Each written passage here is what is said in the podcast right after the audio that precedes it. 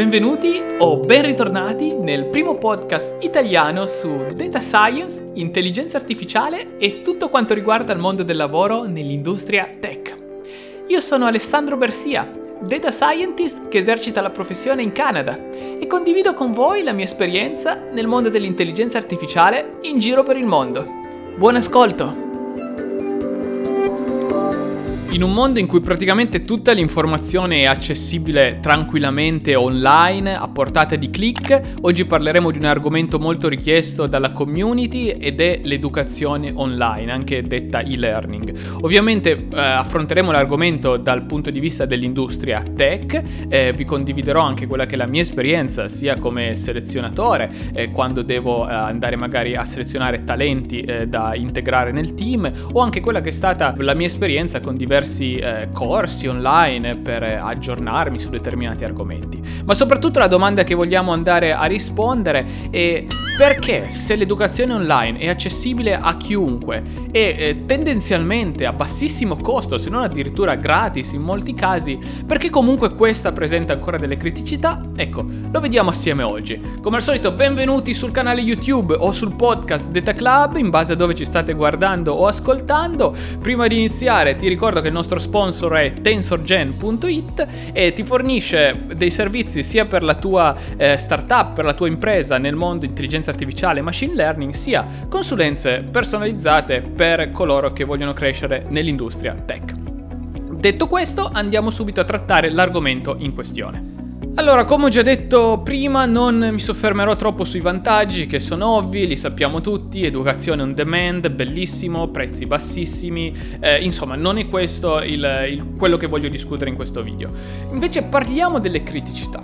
Una delle prime criticità è quella che io denomino la trappola del principiante ossia eh, il rischio di rimanere per sempre intrappolato a un livello beginner, proprio da principiante, e adesso vi spiego il perché. Questi corsi online che vengono creati sono comunque basati su un business model, sia questo la pubblicità, quindi gli annunci che eh, sono in funzione del numero delle persone che seguono questo tipo di corsi, oppure semplicemente del prezzo da, da pagare per iscriversi. Ecco, la domanda per corsi a livelli di principiante, qua vi posso fare l'esempio, ad esempio, esempio TensorFlow o qualsiasi framework per il machine learning, eh, la domanda di principianti è incredibile. Tutti eh, sono eh, pompati per iniziare a imparare qualcosa di nuovo, bellissimo, fantastico. Tuttavia, man mano che la difficoltà cresce, avviene una scrematura normale e moltissimi, ma, una maggioranza grandissima, siamo oltre al 95% sicuramente,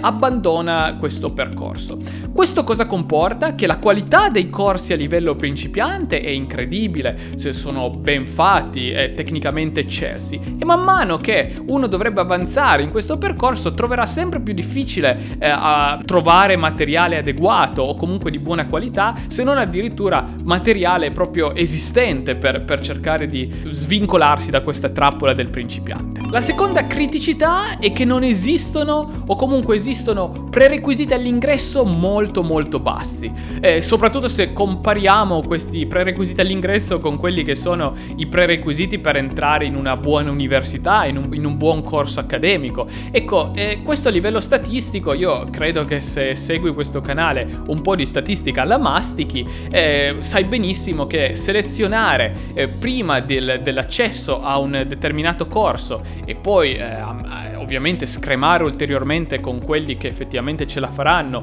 a, a laurearsi o comunque prendere la certificazione, o offre un, eh, una garanzia o comunque un intervallo di confidenza sicuramente molto migliore che eh, fare, dare la possibilità a qualsiasi persona della strada di eh, ottenere un titolo e eh, proprio per una, per una, semplice questione di popolazione. Ovviamente eh, se selezioni la popolazione più volte eh, avrai una popolazione che è tendenzialmente molto più competente, molto più brava e molto più eh, skillata, passatemi il termine. E questo con i corsi online non avviene, quindi dal punto di vista di un selezionatore, e qua vi posso appunto mettere in mezzo la mia esperienza, io ritengo che molto difficilmente al giorno d'oggi con la competizione anche a livello internazionale che esiste, un corso online può eh, equiparare mantenendo costante sottostante tutti gli altri fattori a un corso di laurea vero e proprio. E qua eh, entriamo anche nella terza criticità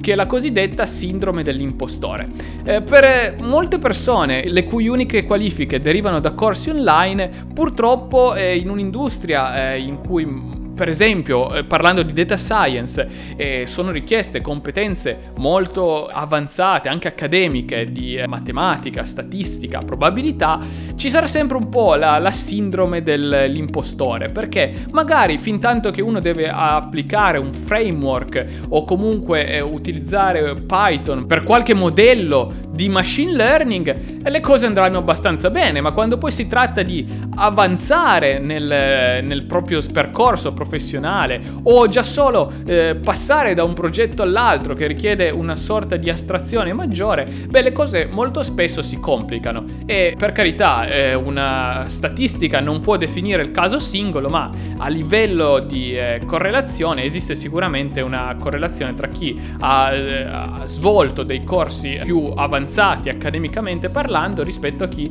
ha semplicemente una qualifica online. Quindi questo da selezionatore ve lo dico per mettervi in guardia senza pensare che un corso online possa essere un sostituto di una laurea. Un'ultima considerazione che voglio fare per coloro che sono interessati ad entrare nell'industria tech semplicemente con dei corsi online è quella che eh, attualmente sicuramente l'industria del software ma anche l'industria data science ancora di più se vogliamo dire sono in industrie in fortissima crescita e che si basano anche su un forte hype. Attualmente c'è proprio un cambio generazionale, il management non ha bene chiaro cosa queste tecnologie, cosa sono in grado di fare, c'è molta confusione. Quindi forse si riesce addirittura con un po' di fortuna, con dei soli corsi online, a mettere un piede nella porta se le cose vanno molto bene. Tuttavia appena nell'industria ci sarà un po' di consolidamento e questo inevitabilmente avverrà nei prossimi anni, beh, eh, coloro che non hanno investito in un'educazione più